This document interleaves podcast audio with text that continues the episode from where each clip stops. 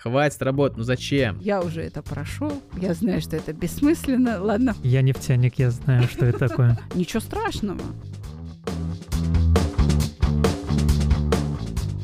Всем привет, это подкаст Think About It, и мы ее ведущие, я Магомед.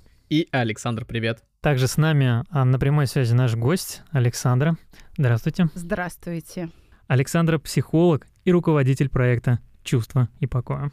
В этом выпуске мы продолжим тему эмоционального выгорания, потому что каждый из нас, скорее всего, с этим синдромом уже столкнулся или столкнется в ближайшем будущем. Ранее вы, Александр, нам рассказали об выгорании и какие у него есть причины и симптомы. Слушателям советую послушать этот выпуск, если еще этого не сделали. Сейчас мы хотим обсудить на конкретных примерах и разобрать частые ситуации из обычной жизни. Но перед этим я хотел бы вас, Александр, попросить кратко напомнить слушателям, что такое эмоциональное выгорание.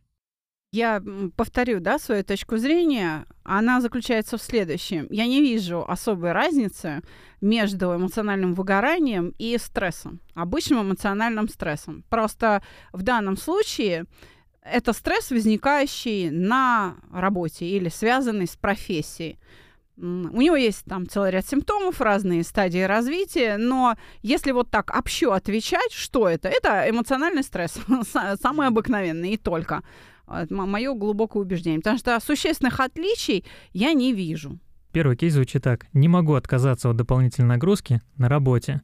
Меня попросили, должен сделать. Откуда это и что с этим делать? Это вот такая культура мышления, безотказная. На человека такой гиперответственностью, да, с такой безотказностью, э, собственно, и будут э, возлагать постоянные какие-то дополнительные надежды и э, будут все время оправдывать э, его, так скажем, подход к жизни. Такие люди очень удобны, очень удобны. Они такие спасатели, лататели дыр. И это неплохо, это, честно говоря, некоторая добродетель, которая в обществе всячески поощряется. Таких людей ставят в пример, э, даже когда речь идет вот даже в советский период, помните, на производствах было так называемое соцсоревнование. Нет, ни разу не слышал, кстати. А, ну, социалистическое соревнование, но если в капиталистической среде естественная конкуренция, кто кого, да, mm-hmm. то ты э, того и прибыль, вот так. Кто лучше, того и прибыль. То в социалистической системе, ну, все равны, да, и поэтому а, надо было как-то конкуренцию стимулировать. Вот ввели социалистическое соревнование, появился звание, появились звания, например, Герой труда или там Победитель соцсоревнования, это что такое? Флажок там поставили на станок. Вот значит, ты лучший... Не денежное стимулирование. Да, да, да обязательно нужна символика, которая показывает, что вот этот лучший, то есть медаль или там доска почета. И такие люди, они вот пример для остальных. Конечно, они очень удобны для самого предприятия но они как раз э, быстро и выгорают, и в этом смысле я понимаю, почему этот кейс э, появился у нас здесь э, для обсуждения. Этот добродетель вредит ее хозяину, вот так я скажу. Получается, что я переутомляюсь. Скажем, я, я вроде бы как и стараюсь, да, и, и вроде бы делаю правильные вещи с точки зрения культуры, но селенок у меня на это не хватает. То есть в таком безотказном режиме мы можем просуществовать только какое-то время. И очень небольшое. Если даже, э, я, по-моему, об этом говорила на первой встрече с вами здесь в студии, если даже э, у станков есть время эксплуатации, ну, условно, утюг – скажем, да, он имеет там э, возможность бесперебойно работать там 2 часа, потом его надо выключать. Если утюг будет 8 часов, не остывая, работать, то э, его заменить придется через 6 месяцев, а не через 2 года, э, как написано в, экстру- в инструкции по эксплуатации. У человека тоже есть вот этот предел, есть утомление. Об этом надо думать в первую очередь самому человеку, потому что тогда он теряет производительность, и тогда даже если он и согласился сделать, он сделает плохо плохо. Да, кстати, как правило, как правило. Э, почему мне этот вопрос очень интересен? У меня есть э, друзья-фрилансеры, или которые работают там удаленные. Они всегда, в принципе, перерабатывали, потому что их там это заводило, они работали всеми ночами напролет. Я постоянно говорил, ну, ну хватит, хватит работать, ну зачем, зачем, даже если нравится, ну отдохните. Непонятно почему. То есть сначала я думал, что это, ну, может быть, какая-то жадность, типа, хочет побольше заработать, допустим. Я это пойму. Но и тут не совсем так. Люди, допустим, не хотят отдыхать. Это же вроде такая банальная м- истина, что ну вот я лучше поленюсь, не поделаю. А тут как-то наоборот совершенно. И причем меня такое ощущение, что это недавно начало появляться со всеми вот этими э, удаленными э, работами, так как не особо мы умеем контролировать свой период э, отдыха и работы. Здесь дело-то и не в отдыхе совсем. А вот тогда в чем? Ну, ключевое здесь на что надо обратить внимание? Что я не могу отказать. И вот сюда надо посмотреть, какое переживание стоит за этой фразой. Вот эта мысль, высказанная вслух, обозначает какое чувство. Представьте себе, что э, вы отказали. Что происходит? Ну, терзание внутреннее. Блин, я отказал, да. на меня надеются, я ж такой хороший, его. И какое чувство возникает? Эм, вины. Все. То есть это происходит из-за того, что у человека э, страх вины. Вот этот вот страх вины, он выглядит в виде добродетели и безотказности. Я боюсь отказать, я не могу никого обидеть. Так вот, э, такие люди, которые боятся других обидеть, становятся легкой добычей для манипуляторов. Я хочу передать привет своим друзьям, которые это послушают и узнают. Хорошо, вот на вопрос то, что, что почувствовать, э, у меня был другой ответ, что э, я не возьму эту работу, и, а потом ее может быть не быть. И поэтому лучше сейчас я буду до последнего работать, а это постоянно копится. И у меня была мысль, что у меня потом денег не будет. Допустим, если я сейчас не возьму, то потом заказа не будет. И, ну, типа, страх потери, что ли, вот этой выгоды возможной. Да, здесь все сразу. А если мы говорим о фрилансерах, то да, здесь человек боится просто с голоду умереть. Да, действительно, да, это просто, это тоже страх, но он просто другой. Он просто другой. Вот если я боюсь своему работодателю отказать, у которого я перерабатываю в офисе или на производстве, то речь идет о страхе вины. Я такое наблюдала очень много в бизнесе. Причем это совсем не обязательно. Кстати говоря, работяги, работяги, которые за станками, они легко говорят, у меня рабочий день до 7. Как бы у них вообще с этим нет проблем. А вот а, топы, которые очень дорого стоят, руководители, они, особенно вот какой-то надо там запустить проект или там э, защитить, там, сдача там какой-то документации, ну, в общем, они днюют и ночуют в этих офисах, и отсюда разрушение семейной жизни или невозможность ее устроить, и болезни, когда в 30-35 лет еле-еле до 40 доживают, а кто-то и не доживает, а сердечных приступов умирает, потому что перерабатывают, потому что все должно быть на 5 с плюсом. И, кстати говоря, от сердечных приступов молодые э, умирают если они не пьют алкоголь. Вот такие гиперответственные. Вот если он еще как-то может расслабиться с пятницы по, по понедельник, то он, конечно, алкоголик, но он дольше проживет, вот так скажем. Он это, дольше дистанцию пройдет. Почему? А он расслабляется хоть иногда. Но все-таки лучше спортом заниматься или к психологу сходить, потому что алкоголь это очень плохой вариант э, решения проблем со стрессом. В итоге пользы не будет. Ну, таким путем, да, тут, э, как говорится, но тем не менее, ему чуть-чуть полегче. Поэтому здесь нужно говорить не о том, что э, логи, ну, логично же, что вроде как э, надо же себя поберечь и отдохнуть. Но это может и логично, но переживания не укладываются в законы логики, они подчиняются совсем другим законам. И здесь взаимоотношения с другим человеком, или даже не так, мое состояние вины, оно для меня больше значит, чем отдых. Почему это происходит? А потому что вот такие добродетельные люди преувеличивают то зло, что они причиняют своим отказом окружающим. Им кажется, что все, человек их уже больше никогда не простит. Дудки.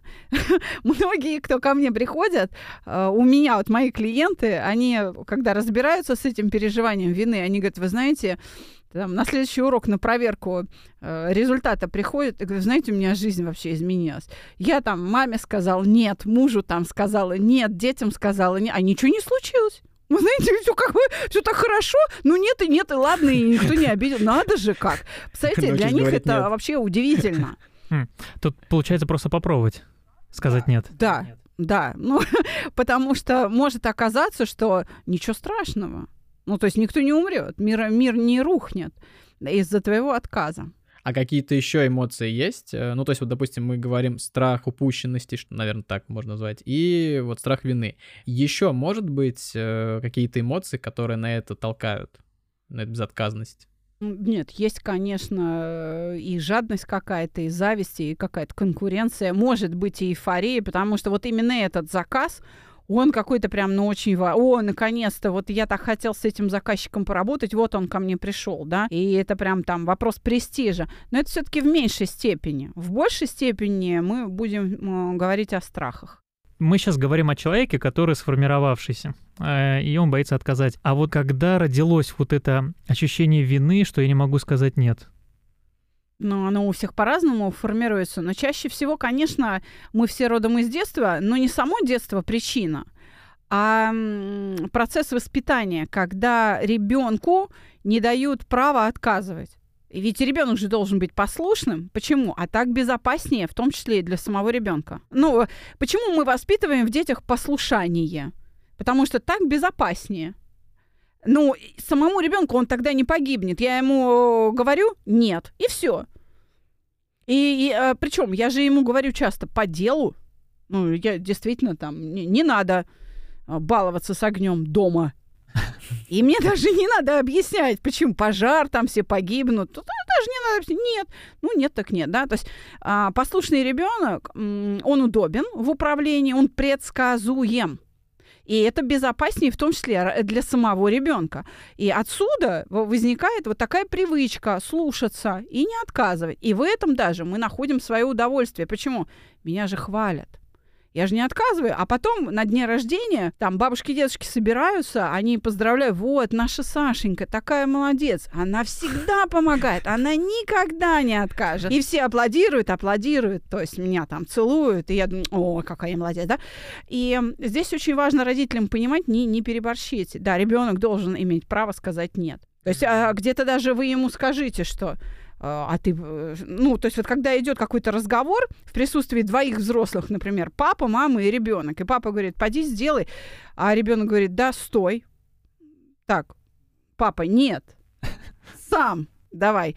И он тоже. И ребенок начинает, ага, можно отказать, и никто не накажет. И если еще папа извинится, скажет, ой, да, извини, сынок, да, или там дочка, я сам, действительно, что это я. Тогда э, ребенок учится дозировать вот эту ответственность. Очень интересно, мне очень понравилось, потому что я очень часто вижу ту картину, о которой вы говорите. Мага, а у тебя как с переработками? Грешишь? Э, да, в начале карьеры, э, да, перерабатывал, это однозначно. А сейчас этого нет, ну, поскольку наработал скиллы и так далее, сейчас э, не перерабатываю. А что ты делал, когда ты уставал и, ну, физически уже понимал, что ты не можешь продолжать работать, хотя надо? Как ты поступал в такие моменты? Просто останавливал процесс рабочий. Если это середина дня, то просто вставал и выходил на улицу, что очень даже помогает. А если конец дня, то отпрашивался на час раньше, потому что понимал, что если я буду дальше продолжать, то это я буду только множить ошибки, а не приводить к какому-то результату. Поэтому просто вставал и уходил. Ну, для меня это золотые слова, потому что, как я говорил про знакомых, любят они перерабатывать. Ну, я, в принципе, э, люблю поспать в середине дня, допустим, э, либо после обеда. А, либо чтобы переключиться с какой-то задачи на другую задачу, потому что вот этот там 15-минутный сон очень неплохо прочищает голову. Да, да, кстати. Ну и в выходные стараюсь полностью отвлечься от работы, а, либо поделать что-то другое, либо куда-нибудь сходить, чтобы полностью переключиться и уже стартануть новую неделю нормально. А для тех слушателей, которые уже чувствуют, что пора отдохнуть и отвлечься от работы, 3-4 декабря у Яндекса состоится крупная технологическая онлайн-конференция для разработчиков YaTalks. Причем э, в первый день как раз будет все, кроме разработки кулинарный мастер-класс, IT-стендап, э, э, пайка для всей семьи и другие активности. А вот 4 декабря все по классике. Бэкэнд, э, фронтенд, мобильная разработка, машинное обучение. И также будет новый трек по управлению продуктом совместно с Epic Grove.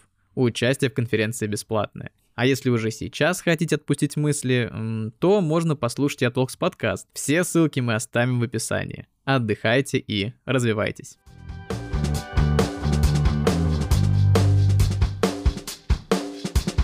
Следующий вопрос. А должен ли работодатель заботиться об эмоциональном состоянии своих сотрудников? Потому что, ну, на мой взгляд, да, потому что это, ну, ему выгодно. Если люди выгорят, они будут хуже работать.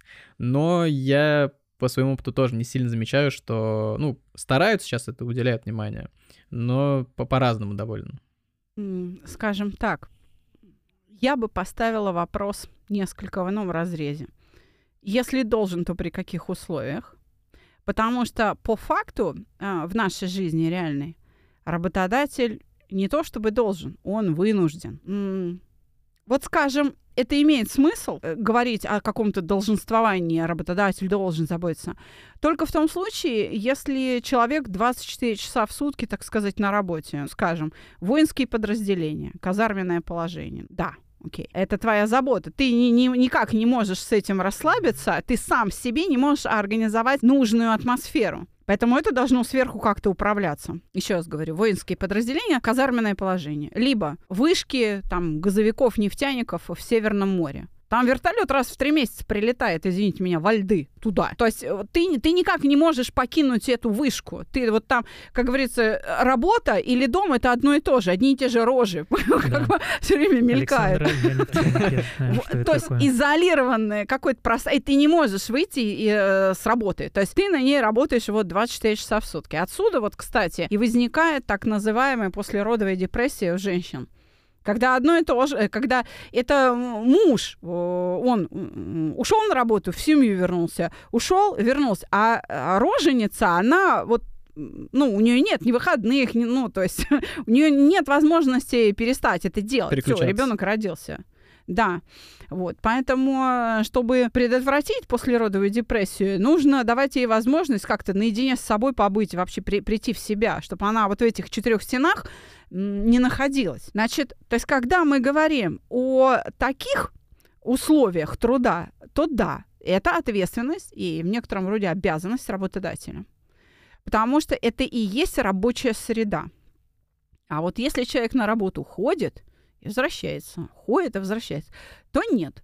Это, опять же, он, работодатель, не должен, но он вынужден. Почему? А потому что люди сами не умеют. То есть у нас трудовые ресурсы, кадры, которые приходят, они не умеют собой владеть. А культуры, например, в России нет культуры, э, ну или она вот только-только возникает, это культура потребления услуг психологов. Поэтому, чтобы само предприятие устойчиво работало, потому что предприятие, оно э, несет обязательства перед третьими лицами, это клиенты этого предприятия, да, чтобы не было потерь, чтобы снизить издержки какие-то, минимизировать риски какие-то предпринимательские, да, оно, как бы это предприятие вынуждено заниматься. Почему? Нет кадров, которые собой владеют. То есть, э, по большому счету, тогда, знаете, Александр, о чем надо говорить? Не об обязанностях э, работодателя, о государственной политике, которая бы поставила в центр э, задачи культуру. И благодаря вложению в культуру воспитывались бы люди, ответственные за свои переживания. В противном случае, что мы получим? А это не я, это работодатель меня обидел. Это не я обидчивый, это работодатель агрессор. То есть будет такая же беспомощность и безответственность. Нет, друзья мои. Каждый из нас несет ответственность за свои чувства. Мало ли что там в жизни происходит. Это я решаю, как воспринимать то, что происходит. Я даю ему оценку. Это моя забота. У меня вот следующий вопрос. Все, что я делаю, бессмысленно. И из-за этого не хочу стараться. Откуда это? И что делать? Это может иметь несколько причин, но это, скорее всего, уже признак такой крайней стадии профессионального выгорания, потеря смысла. Значит, откуда это? Из-за неудач, накопившихся неудач. Делаю, делаю, что-то не получается. А смысл это делать, если оно все равно не получается? Смысл, конечно, утрачивается, если меня преследуют неудачи. То есть э, я никак не могу это преодолеть. Да. Далее. Это может быть связано действительно с тем, что человек, у кого внутри звучит э, такая речь, он действительно понимает, что действие глупое. То есть это может быть высокий уровень знаний, высокий уровень интеллекта, а, жизненный опыт, который показывает, что то, что он делает, бессмысленно. То есть оно может быть обосновано. Вот я о чем говорю. Оно может быть обосновано не неудачами, а именно жизненным опытом, пониманием той же самой квалификации и так далее, знаниями какими-то. Оно может быть обусловлено. А, тогда что требуется? Снисходительность. Надо отнестись снисходительно. Я уже это прошел, я знаю, что это бессмысленно. Ладно, пусть они тоже поймут. Я специально буду делать все как надо. Ну, пускай там шеф или коллеги поймут, что ну нет в этом смысла. И тогда мне будет легко вот это терпеть, вот эту бессмысленность. А вот если э, неудача за неудачей, тогда эту деятельность надо прекратить. То есть нужно тогда остановиться и э, либо сменить деятельность, либо сменить подход. Иначе мы занимаемся упрямством. Упрямство от э, целеустремленности отличается отношением к цели. Э, если целеустремленность это способность двигаться в сторону цели, несмотря на неудачи, потому что эта цель имеет смысл, да, то упрямство — это точно такая же форма поведения, движение в сторону цели, но при условии полного осознания бессмысленности ее достижения. То есть я понимаю, что мне это нахрен не надо, но я все равно туда иду. Это глупость, это такая форма глупости, выраженная в упрямстве. И это надо прекращать. То есть я услышал подобную фразу от своего коллеги. А что ему должен сказать? А, то есть, во-первых, определиться ему это упрямство, ну, если он дальше начнет действовать, это упрямство или цель. И, э, и второй момент, ему просто нужно прекратить работать, я правильно понимаю? Да, нужно спросить его, а в чем дело? Это обосновано чем-то? То есть ты уже это проходил, ты, или просто череда неудач? Надо спросить, как ты себя чувствуешь? Тебя что, так неудачи расстраивают? У тебя что-то не получается или что? То есть здесь нужно вернуть человеку вот этот смысл. Э, кстати говоря, его не всегда удается вернуть. И иногда он оказывается в своем разочаровании прав. И тогда мне надо отменить задачу по уровню бессмысленности. Вот э, есть человек, который получил первую неудачу, он говорит, а, все бросает, все плохо и так далее. А есть у человека, который, не знаю, а, десятый раз неудачу достиг, и он начинает расстраиваться. Вот э, как определить у человека, что это не какой-то эмоциональный порыв, а это именно обосновано все? А Магомед уже ответил на этот вопрос количеством. Если он сдается, да. Если он после первой попытки сдается, ну слабак, чего могу а, сказать. Все. А если он может там 50 попыток терпеть, молодец. Да, значит, что он что-то осмыслил. Ну и всегда надо задать вопросы. Очень, очень важны правильные вопросы. Ну все, ты расстроился, а почему? Там, не вижу смысла. А почему? А как ты пришел что это без... к выводу, что это бессмысленно? Может, надо практику выкинуть просто? Может, ты не тем путем идешь? Ну и так далее. То есть э, правильные вопросы очень помогут. Хорошо, я предлагаю поподробнее проговорить про последнюю стадию выгорания, потому что интересно мне, как э, можно помочь такому человеку, ну и внутренне понять, вот, чтобы за собой с помощью рефлексии понять, а не на последней вообще стадии выгорания, то есть о, о чем думает человек э, в такой момент, там, как себя чувствует, как ведет. Э, это замедленность движений, когда я вот у меня нет сил там встать с кровати, я не могу двигаться, я не могу там, у меня какие-то проблемы с аппетитом, со сном, да. То есть, ну, вот такие классические признаки переутомления. Это замедленность движений, действий, замедленность мыслей, когда я даже думать уже ни о чем не могу, у меня по, по кругу одна и та же мысль, по сути, воспроизводится, да. И в признаках большой эндогенной депрессии еще и чувство вины. Могут меня сейчас психиатры поправить, но, опять же, вот крайняя стадия стресса, выраженная в истощении состоянии, когда нарушен сон, нарушен аппетит, когда э, у меня такое бессилие, что я вот не могу себя с кровати поднять, э, там, заставить поесть. Эм, физиологи, например, смотрят на, э, вот, на депрессию как не на оцепенение ума, да, а как на э, тяжелейший активный процесс в психике. Он э, чаще всего выражен в каких-то предельных обобщениях. Что такое предельное обобщение? Это такие, э, ну, в речевых конструкциях это выглядит словами все, ничего, всегда, никогда, все, никто, все, ничто. Вот э, если вокруг этого строятся а, мои мыслительные как бы, ну, конструкции, да, размышления мои, то вот из одного предельного обобщения в другое, да, я перетекаю и только в этом круге нахожусь, то можно заподозрить, что все, да, вызывайте доктора. Если на работе у своего э, коллеги или близкого вам человека заметили признаки эмоционального выгорания, как можно помочь? У меня следом вопрос. Может ли человек, не имея психологического образования, а просто начитавшись статей из интернета, помочь человеку? Мы все можем друг другу помочь, конечно, все зависит от э, стадии, что ли, да, и от того, каковы отношения между нами. Человек если он, так сказать, еще более-менее себя хорошо чувствует, и я ему не близкий, он мне не доверяет, он может не прислушаться ко мне. Но вот если человек находится в каком-то достаточно тяжелом состоянии, оно уже выраженное, такое прям ему плохо, да, то он уже готов будет принять помощь и сочувствие даже от тех, кого он когда-то считал там людьми неприятными, а может быть даже соперниками и врагами. Вот. То есть вот в этот момент даже враг может ему помочь протянуть руку. Но как помочь? Э, как минимум такое не... обычное человеческое небольшое сочувствие, когда я указываю, что я вижу, что ты себя плохо чувствуешь, смотрю, там, последнее время не в настроении, может, тебе помощь нужна? А вот там, давай, может, там возьмешь выходной, я тебя, тебя прикрою, возьму твою работу. Ну, то есть дать ему чуть-чуть отдохнуть, показать, что я понимаю, я вот это увидел. То есть я, я его не обвиняю, что, а, ты плохо работаешь, у тебя все показатели падают. Ведь это же можно сказать и другим тоном. Слушай, смотрю в твои показатели и понимаю, может, тебя в отпуск отпустить, что, что у тебя происходит. То есть показать, что я тебе не опасен. Вот так. Mm-hmm. То есть я, я для тебя не враг, я тебе не опасен, я пытаюсь э, как бы изучить проблему, предложить помощь. Иногда этого уже достаточно. Как действует МЧС, например?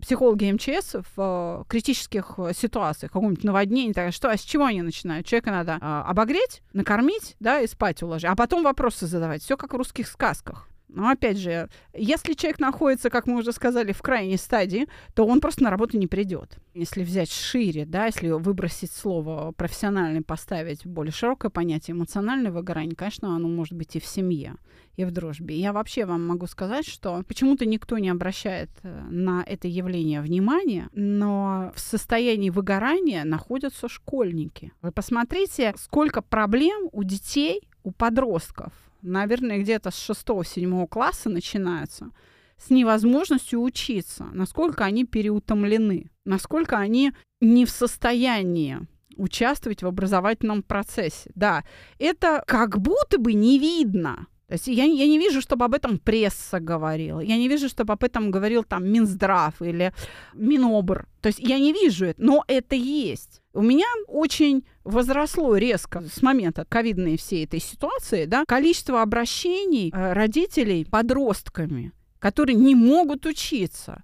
И каждый раз, когда такого ребенка приводят на э, консультацию, я задаю вопрос, очень простой. Говорю, а как у тебя распорядок дня строится? Сколько уроков? Ну, знаете, что мне отвечают? 8, 10. Так это ж все потом домашнее задание надо делать. 10, 8-10 уроков каждый день. Понимаете? А плюс еще родители же как?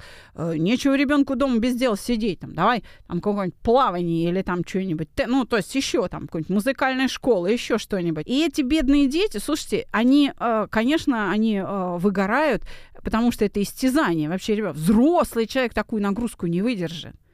Чем от детей своих хотим. Да, может быть. Вот такой у меня ответ для вас, Александр. Поэтому, когда мы а, пишем сегодняшний выпуск, а, мы вроде бы как, понимаете, по умолчанию подразумеваем, ну, как-то оно так, вы знаете, слышно, да, что это только для взрослых. Вы знаете, к 30 годам дети как раз выздоравливают.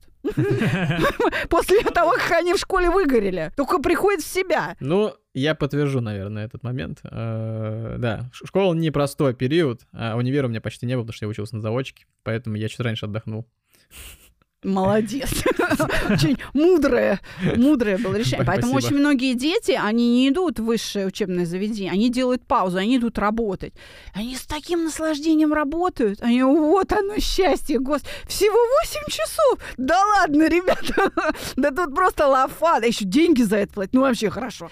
У них впервые в жизни появляется возможность подумать, а как дальше жить, вообще о своем предназначении, о деле жизни, потому что найти свою профессию, свой род занятий, ну это как замуж выйти, и это не на два дня. Если ты не влюбился в эту профессию, то ты ничего не добьешься. Профессиональное мастерство, квалификация, она только из любви возможна.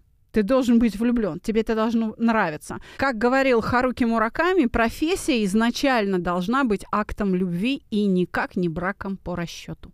Александра, спасибо вам, что вы разобрали данные кейсы, они достаточно частые. Более того, я слышу, и более того, я сталкивался лично а, с такими переживаниями, с такими ощущениями. Всем тем, кого не удовлетворит данный а, подкаст, вы можете записаться к специалистам, если не разобрались в себе и не можете, или даже ваши знакомые не способны вам помочь. Проект «Чувство и покоя» вам поможет специалисты в этом плане очень грамотные. Да, мы стараемся. Кстати говоря, совсем не обязательно к нам сразу там приходить, там покупать услугу. Послушайте, у нас есть дистанционный сервис чувство покоя. Он вообще работает э, без человека. Пожалуйста, там 390 рублей купил, и целый месяц э, проходишь процедуру чувства покоя. Она с обратной связью, кстати. Вот, в удобном для себя темпе можешь просто успокоиться. Очень многие говорят, что вот, э, хотя это автоматизированный сервис, да, то есть цифровая платформа с тобой общается, но у людей за 3-4 дня налаживается сон. Просто потому, что человек успокоился и в этом спокойном состоянии уснул. А что такое спокойное состояние, когда мыслей нет? Сон становится глубоким. И достаточно 6-7 часов для того, чтобы выспаться. А если ты 3-4 дня подряд выспался, все, вернул себе свою работоспособность. И уже там муж, который рядом храпит, уже не раздражает. Потому что ты так глубоко спишь, что ты его не слышишь. Александр, спасибо всем тем, кто дослушал. Спасибо тоже. А на этом все. Пока. До Всем свидания. Пока.